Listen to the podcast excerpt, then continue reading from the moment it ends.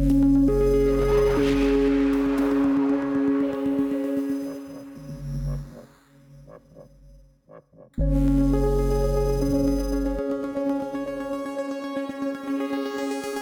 podcast týdeníku Respekt, zdraví vás Hanna Řičicová. Dnes o navštěvě Nancy Pelosi nad Tchajvanu. Taiwan welcomed her with a message displayed on its highest skyscraper. The Speaker of the U.S. House of Representatives, Nancy Pelosi, is in Taiwan, and China is already responding. Thank you, U.S. Speaker of the House Nancy Pelosi, for ignoring China's threats. Šéfka americké sněmovny reprezentantů Nancy Pelosi navštívila v úterý pozdě večer Tchajvan. Čína okamžitě reagovala slovy, že se jedná o zásadní politickou provokaci, kterou nemůže akceptovat. Jak si stojí vnitroamerická debata a v čem se neschodnou Pelosi a americký prezident Biden? A jaké kroky s dlouhodobými důsledky může teď Čína proti Tchajvanu podniknout? Mluvím o tom se zahraniční redaktorkou Respektu Bárou Chaloupkovou. Ahoj Baru. A Jana.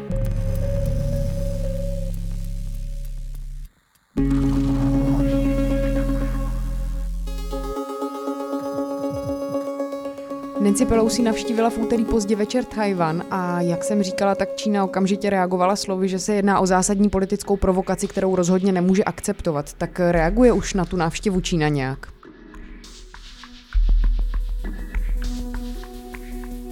Vlastně po tu dobu, kdy byla Pelosi uh, fyzicky na Tajvanu, tak uh, Čína se držela jako retorické reakce, uh, jako těch verbálních vyjádření, která se zmiňovala v okamžiku, kdy ona odjela, tak uh, se to posunulo víc do reálné roviny. Ta její reakce Čína vlastně oznámila včera, že podnikne jako vojenská cvičení v reakci na tu návštěvu Pelosi, ty mají trvat do neděle a tam teď jako se hodně rozhodne, co se stane právě v těch příštích několika dnech. Pak samozřejmě jsou nějaké jako dlouhodobé následky té návštěvy, ale teď vlastně hlavní pozornost se věnuje tomu, jak a co se do té neděle vlastně stane.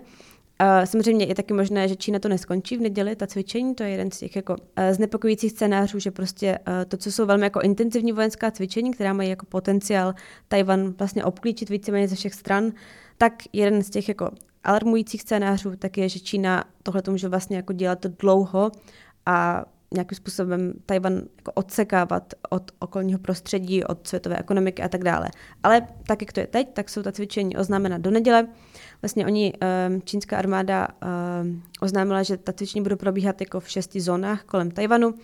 A některé z těch zón uh, se jako, jsou velmi, velmi blízko jako tomu fyzickému ostrovu, vyloženě nejenom jako, že jsou třeba zasahují do tajvanských výsostných a teritoriálních vod, ale vlastně myslím si, že uh, jak se o tom píše a jak byly uh, zveřejněny nějaké jako nákresy uh, i čínskou stranou, tak nejblíž by se ta cvičení měla dostat na jenom jako 9 mil od uh, jižní části toho tajvanského ostrova, což je strašně blízko, nikdy blízko takhle čínská armáda necvičila a zároveň je na tom i vlastně jako bezprecedentní to, že opravdu ta cvičení jdou jako ze všech stran. Čínská armáda vlastně bude na východě, na jihu, na západě a na severu.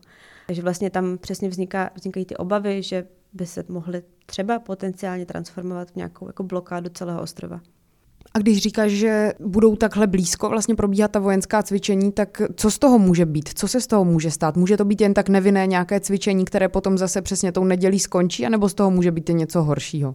Ono se v tomhle těžko orientuje z jednoho důvodu nebo z více důvodů, ale jeden z těch důvodů je fakt, že Čína má podle mě často tendenci, a samozřejmě je to i trochu strategie, jako přepálit svoji retoriku.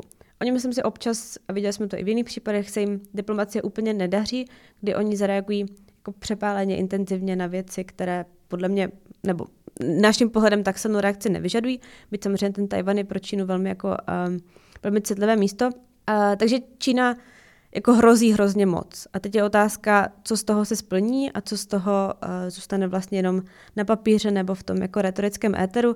Oni si nemůžou dovolit, čínský režim úplně, oni si nemůžou dovolit vypadat slabě nejen vůči světu, ale i vůči jako vlastní domácí populaci. Když vlastně člověk třeba četl, co se psalo na čínských sociálních sítích během té návštěvy Pelosi, tak um, to byly, samozřejmě čínská cenzura pustí jako do éteru jenom uh, nějaká vyjádření, která jí sedí, ale i předtím vlastně ten jako celkový sentiment byl spíš jako agresivně naladěný vůči Spojeným státům a vůči Tajvanu, vůči celé té, situaci, že tam Pelosi přijela, objevovaly se komentáře, jako kdy začneme bombardovat a tyhle ty věci.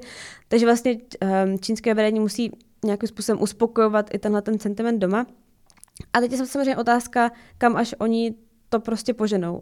Myslím si, že obecný koncensus mezi jako různými analytiky, co to sledují, tak je, že oni musí ukázat, musí ukázat sílu, Um, což samozřejmě jeden z těch způsobů, jak to udělat, jsou ta vojenská cvičení, která, jak jsem říkala, jsou, jsou bezprecedentní, jsou intenzivní.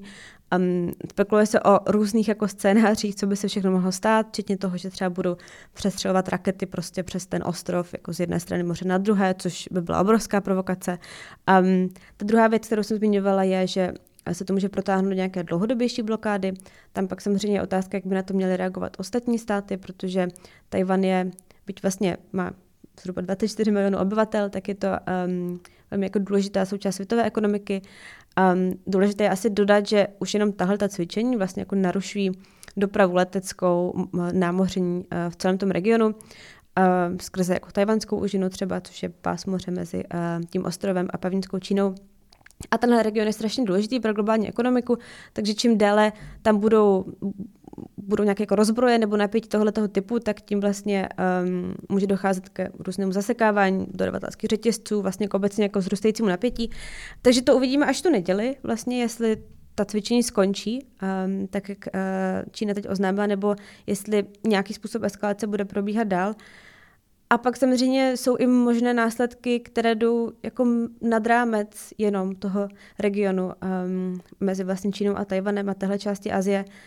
A tohle se, ta návštěva Nancy Pelosi se určitě prostě promítne do obecně čínsko-amerických vztahů a protože prostě Čína a Spojené státy jsou dvě největší velmoci dneska světové, tak um, ty jejich vztahy se samozřejmě nesoustředí jenom na Tajvan. Prostě čínsko-americké vztahy běží po celém světě ve všech oblastech, jsou ekonomické, diplomatické, vojenské a tam všude se to zhoršení může promítnout. Uh, a jednou samozřejmě um, z hlavních jako bodů mezinárodní politiky dneska, tak je uh, válka na Ukrajině. A je samozřejmě otázka, jestli se tohle nepromítne i tam. Čína vlastně doteď si držela takovou opatrnou pozici vůči tomu ukrajinskému konfliktu. Opatrnou pozici, se týče reálných konkrétních činů. Oni retoricky vlastně jsou na straně Ruska, čím dál tím víc, uh, hájí Rusko, hájí ruskou pozici. Ale třeba Čína vlastně, alespoň co víme, tak nedodává nějak masivně zbraně Rusku. To, to se může změnit. Třeba vlastně někteří američtí komentátoři psali, že Čína je největší výrobce dronů eh, dneska, což je uh, technologie, která přesně Rusku na Ukrajině hodně chybí. Um, takže to uvidíme, jestli se to promítne i do třeba tohoto konfliktu. Hmm, že by to zkrátka mohlo přerůst v něco jako, dejme tomu, třetí světovou válku. Já bych si tomu bránila, tím označením třetí světová válka. Uh, Byť samozřejmě pokud by ta situace vyeskalovala, um, jako já jsem nezmínila scénář, který podle mě jako podle dalších analytiků není pravděpodobný teď uh, úplně, a to je samozřejmě, že by Čína přikročila k přímé invazi Tajvanu. Um, ona si to dost může natrénovat, tu invazi, uh, na těch všech cvičeních kolem, která teď jako probíhají, ale přeci jenom to, že by přišla k přímé jako vojenské invazi na ten ostrov, což je něco, co se říká, že Čína chce vlastně udělat v nějakém jako výhledu. Je otázka, za jak dlouho, za jak brzy, o tom se můžeme bavit. Ale jako kdyby došlo k něčemu takovému, tak pak samozřejmě je možné se bavit o tom, že se to promítne i do přímého vojenského střetu mezi Spojenými státy a s Čínou. Um, a to by pak asi mělo parametry něčeho, co můžeme říkat třetí světová válka. Ale to si myslím, že teď prostě není, není pravděpodobný, žádná z těch stran to nechce. Ještě než se dostaneme třeba k vnitroamerické debatě ohledně celé tady téhleté situace, pojďme si trošku historicky přiblížit vztah Číny a Tchajvanu. To je podle mě jeden vlastně z nejdůležitějších příběhů, který začal během studené války, který si žijeme dodnes. A byť si myslím, že nám to občas nedochází, ale to je opravdu takový ten jako klasický studenoválečný příběh uh, se všemi zvraty, které se během studené války po ní uděly, protože vlastně jako vztah Tajvanu a Číny, tak ten začíná vlastně na konci druhé světové války nebo na konci 40. let, kdy v Číně tehdy probíhala občanská válka a v té vyhráli komunisté a ta druhá strana, nacionalisté, um, vedení vlastně uh, Kuomintangem, tak oni tehdy utekli právě na Tajvan.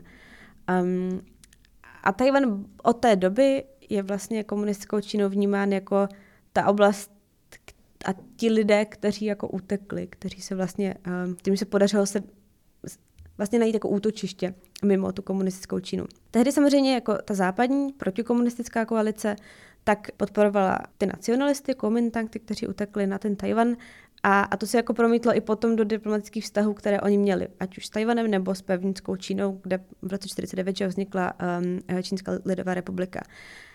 A jako o, o pevninskou Čínu tehdy nikdo moc neměl zájem, když to trochu přeženu, protože to byla, byla to chudá země, jako zmítaná vnitřním konfliktem um, a samozřejmě byla to komunistická země. Um, to se ale jako časem, jak se tak ty aliance jako přeskupují, tak uh, i ten pohled na Čínu se vlastně změnil na západě v 70. letech, um, kdy tehdy americké administrativě došlo, nebo se rozhodli, že Čína nemusí být nutně jako soupeř, ale může to být trochu jako protiváha vůči Rusku, jako takový klín, který, když se podaří Američanům jako vyvázat uh, Čínu z té spolupráce se Sovětským svazem, která tehdy už jako moc nefungovala, ale prostě se tam jako zvolila taková, takový vlastně jako strategický obrat. A na konci těch 70. let se vlastně úplně obrátila americká politika jak vůči Tajvanu, tak vůči Číně kdy vlastně se jako prohodilo, koho Spojené státy začaly uznávat jako legitimní vládu Číny. A oni vlastně opustili uznání toho Tajvanu a přešli k tomu, že začali oficiálně uznávat um, tu čínskou komunistickou vládu. Tohle, kdo to studuje, tak je to strašně jako složitý, protože tam je cítit, že v takovém tom jako trojuhelníku Amerika, eh, Čína, Tajvan, tak tam všichni jako hrozně balancují mezi tím, aby jako uznávali pozici někoho, ale vlastně moc nepodpořili tu jednu stranu.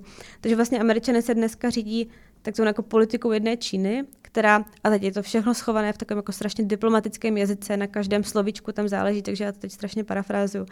Ale tam vlastně jde o to, že jako američané dodnes oficiálně uznávají, že existuje jedna Čína, uznávají vlastně jako vládu Pekingu a uznávají to, že jako komunistická vláda v Pekingu si klade nároky na teritoriální nároky na Tajvan.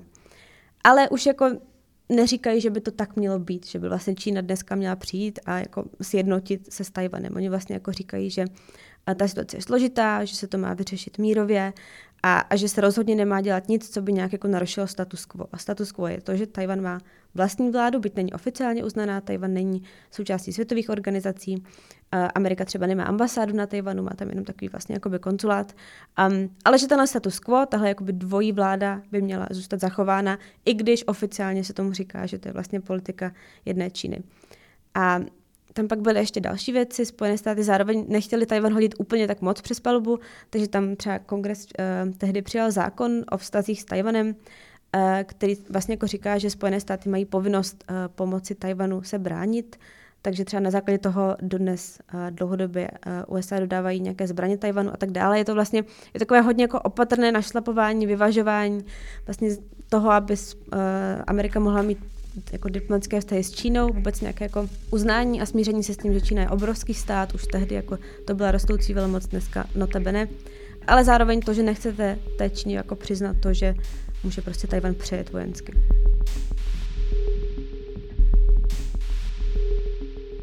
To je vlastně strašně zajímavý, jak mluvíš o těch vztazích v tom trojuhelníku Čína, Tajvan, Spojené státy, protože Biden jistě mluví o nutnosti, dejme tomu, sešikování demokracií proti autoritářským režimům na druhou stranu, ale mám pocit, že vlastně vždycky v tady tomhle nějak převáží obchodní vztahy a nějakým způsobem ta chuť nenaštvat si Čínu, aby to zkrátka nedopadlo ještě hůř. No, je to Vlastně, když Nancy Pelosi přijela uh, na Tajvan, tak uh, ona pak vydala takové prohlášení, kde mluvila o tom, že prostě pod, důležité, aby Amerika podporovala demokracie a, a ten jazyk, který použila, tak byl přesně, jak si říkala, velmi podobný tomu, s čím přišel Joe Biden do úřadu. Joe Biden je prostě klasický studenoválečný politik, který jako věří na svět, uh, kde spolu vlastně se přou demokracie a různé jako autoritářské režimy a totality.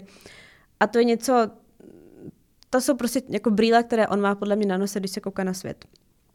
A ale zároveň je tam strašně krásně vidět v tom, a my se k tomu se dostaneme, ale on tu cestu Pelosi úplně nepodporoval, protože on zároveň je prostě šéf teď jako americké vlády a, a ví, že prostě svět je složitý a kompromisy jsou potřeba dělat a ne vždycky prostě dostanete to, to co chcete. A takže on jako si je vědom, si myslím, toho, uh, jak je Čína vlastně jako obrovsky důležitá země. A tam nejde jenom o obchodní vztahy. Vlastně Spojené státy mají Eh, Tajvan je, pokud se nemýlím, jejich devátý největší obchodní partner. Takže a Tajvan, kvůli tomu, co se tam vyrábí primárně jako čipy, tak je dneska úplně jako strašně důležitá součást světové ekonomiky. A, ale není to jenom o obchodních vztazích, je to i nějakým jako vojenském, um, o vojenské moci v Pacifiku, v Ázii. Je tam prostě strašně moc jako rovin, na kterých je potřeba ten vztah uh, s Čínou vyvažovat. A to, že Biden tu cestu Pelosi nepodpořuje, tak podle mě ukazuje jenom to, že on prostě je teď v té exekutivě a cokoliv se stane, tak jako půjde za ním a on bude ten, kdo bude muset řešit jako konkrétní reakce na konkrétní krize. Jak se může vlastně ta debata mezi Pelosi a Bidenem vyvíjet? Říkáme si, že tu její cestu neschválil. Mohla ona z toho nějakým způsobem třeba vycouvat, když už eh, nějak unikla informace o tom, že se nad Chajvan chystá? Já si myslím, že teď už moc debata mezi Bidenem a Pelosi nebude, respektive třeba bude, já bych hrozně chtěla vidět, co si řeknou po tom, co prostě ona se vrátí z tohoto výletu, který, jak jsem říkala, on, on neschvaloval, ono, když říkám, že on to neschvaloval, tak to usuzujeme jako z nepřímých vyjádření, on nikdy Biden neřekl, já si myslím, že by tam Pelosi neměla jezdit. Um, on Biden je občas takový jako prostořeký, tak on vlastně před několika týdny řekl, nebo takhle, ještě na začátek.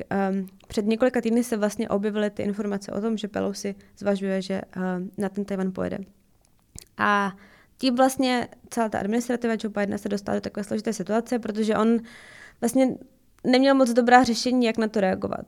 Americká, jeho vláda jak vlastně víme eh, z různých neoficiálních informací, z toho, co psala zahraniční média, tak um, Pelosi od toho spíš odrazovala. Oni jako zdůrazňovali ta rizika, která uh, ta cesta může přinést, to, že se zhorší americko-čínské vztahy, že to může vést k nějaké otevřené konfrontaci. Um, zároveň ale oni ji nemohli od toho odrazovat veřejně, protože by vypadali, že jsou slabí vlastně vůči Číně. Zároveň Biden ji nechtěl podpořit, protože by to byla jakoby taková diplomatická facka Číně. Uh, takže oni to nechali vlastně na ní. Ta oficiální retorika byla, Nancy Pelosi je prostě nezávislá šéfka legislativy, my jsme exekutiva, my jsme vláda, my děláme zahraniční politiku, na zahraniční politice uh, uh, Ameriky vůči Číně se vůbec nic nemění. Tohle je prostě její návštěva, je to návštěva trochu jako každá jiná, oni se snažili říkat, protože je pravda, že z Ameriky na Tajvan jezdí um, třeba kongresmeni, senátoři jezdí vlastně docela často, v poslední době jezdí častěji než dřív. Um, zároveň nejde říct, že tohle navštěvuje jako každá jiná. Prostě politik uh, kalibru Nancy Pelosi, šéf sněmovny, byl naposled na Tajvanu před 25 lety, od té doby nikdo takový, takže ta návštěva je důležitá. Říkáš, že tam vlastně někteří američtí politici a političky jezdí poměrně často, častěji než dřív. Dá se říct proč? A dá se třeba už teď říct, proč vlastně, nebo myslíme si, proč vlastně tam Nancy Pelosi jela teď? Nejdřív k té Nancy Pelosi. Um, já si myslím, že se to nedozvíme, ten přesný motiv, proč ona tam jela. Ona vlastně o té cestě, ona i její kancelář, oni se k tomu nevyjadřovali vůbec. Um, navzdory těm spekulacím, oni citovali bezpečnostní důvody a nebylo dlouho jasné, jestli tam pojede nebo ne. A pak už vlastně v těch posledních dnech všechno nasvědčovalo tomu, jako více rozdrojů to vlastně potvrzovalo z toho jeho okolí, anonymně samozřejmě pro zahraniční média, ale bylo jasné, že tam pojede. Ona se k tomu oficiálně vyjádřila v okamžiku, myslím, kdy její letadlo dosedlo na runway v Taipei, tak uh, ona zveřejnila jako takové twitterové vlákno, kde vysvětlila, proč tam jede. Tam říkala, jak jsem zmiňovala předtím, že pro Ameriku je důležité jako podporovat tajvanskou demokracii. Pelosi sama osobně je v tomhle, je v této otázce má mít osobní zájem dlouhodobě. Ona je takový ten, čemu se říká čínský jestřáb, což je prostě politik, který jako zastává tvrdou linku vůči Číně. Ona v 90, na začátku 90. let, když byla začínající uh, kongresmenka, tak uh, přijela do Pekingu a to bylo dva roky po masakru na náměstí Nebeského klidu a ona tam vlastně myslím, se dostala nějaký transparent a jako vlastně podpořila tehdy uh, takhle jako gestem ty uh, protestující a za celou její vlastně politickou kariéru tohle je téma, které ona drží silně. Takže si myslím, že pro ní z jejího pohledu dává smysl, proč tam, proč tam jela. Je to něco, co je konzistentní s její dlouhodobou politikou. Zároveň vůbec jako neexistuje objektivní důvod, proč tam jezdit teď. Naopak ty důvody byly, aby tam spíš teď nejezdila. A to je to, proč ji vlastně Bidenův kabinet od toho odrazoval, protože um, Čína má na podzim sjezd, nevíme, myslím úplně kdy, ale blíží se jako významný sjezd komunistické strany, kde čínský prezident si by měl být potvrzen po třetí do úřadu. Je to strašně citlivá věc, zároveň Čína má vnitřní problémy, jsou jako na nervy, když to řeknu jako hodně laicky um, a reagují strašně citlivě na uh, jako incidenty podobného typu. Um, takže ten argument by byl spíš ať tam jede třeba potom s němu vlastně až jako později. Jenže to z pohledu Nancy Pelosi nejde, protože v Americe, teď tam do toho zase zasahuje ta politická realita, v Americe jsou volby na podzim kongresové a demokraté pravděpodobně prohrají minimálně do sněmovny, tudíž Nancy Pelosi přijde o tu funkci šéfky sněmovny a to je samozřejmě spekulace, ale já bych třeba vůbec nevylučovala, že pro ní to vlastně byla cesta, která měla nějak jako potvrdit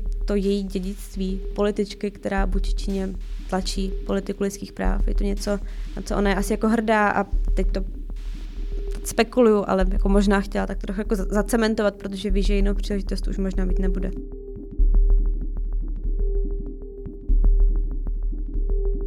Asi je taky důležité zmínit situaci v regionu. Jak vlastně na tyhle ty reakce Číny na návštěvu Nancy Pelosi reagují okolní státy a co to může vlastně pro ty jihoazijské státy znamenat? Myslím si, že je tam trochu ticho po pěšině, což samo o sobě hodně vypovídá, kdy jak jsem říkala, že vlastně pro Spojené státy třeba v té oblasti retoriky je složité nějak jako balancovat ten vztah k Číně, tak pro ty státy přímo v tom regionu je to možná ještě složitější, protože samozřejmě liší se to stát od státu, ale řada zemí se vlastně bojí té nastupující Číny. Oni vlastně mají zkušenost přímou s tou jako čínskou agresivní diplomací, s nějakým případným vydíráním, šikanou. Jiné státy naopak vítají vlastně jako Čínu jako nějakou protiváhu, třeba Spojených států, ale spousta se jich bojí, Číny, ale i ti, jako třeba Japonsko, Jižní Korea, což jsou takový jako tradiční američtí spojenci v regionu, tak ti zároveň, jako všichni v Ázii, prostě jsou s Čínou velmi ekonomicky propojení. A myslím si, že obecně žádný z azijských států se nechce dostat do pozice, kdyby se musel vybírat, jakoby, kdyby musel říct, tak upřednostní bezpečnostní zájem a prostě vrhnu se jako plnou silou do spojenectví se spojenými státy, budu tvrdý vůči a tak dále. A nebo naopak půjdu jenom um, skrze tu obchodní politiku a vrhne se do náruče prostě um, čínské ekonomické diplomaci. To nikdo nechce dělat, nikdo si nechce vybírat. Um, myslím si, že Spojené státy musí s tím počítat, když jako přemýšlí nad svou politikou vůči regionu. Že ty státy nechtějí být v situaci, kdy, která je černobílá. Um, a zároveň ale ty státy nechtějí, aby Amerika vypadala slabě. A protože si myslím, že by to mohli interpretovat, nebo mohli se bát, že Čína si z toho vezme to, že ano, Amerika je slabá a tudíž může přitlačit v nějakém jako vydírání nebo šikaně těch uh, ostatních států. Um, takže třeba teď, uh, dneska se objevila zpráva, že jeho korejská prezidentka se vlastně nepotkala s Nancy Pelosi, když tam ona přiletěla. Ona nám tvrdila, myslím, že má program, že je na dovolené, Samozřejmě opozice v Jižní Koreji říkala, že neexistuje dovolená, když přiletí takhle důležitá návštěva, ale jde to interpretovat její kroky tak, že prostě nechtěla být viděna, že se potká s Pelosi. Můžeme to vnímat právě jako gesto vůči Číně, že se nechcete Čínu naštvat. Takže pro ty státy je to, je to složitá situace a to, že se k tomu vlastně spíš nevyjadřují, případně jako apelují na to, aby situace neeskalovala, tak um, o, o něčem vypovídá. Tak ti moc děkuju. Děkuji, Hano. Ahoj. Ahoj to byla zahraniční redaktorka Respektu Bára Chaloupková.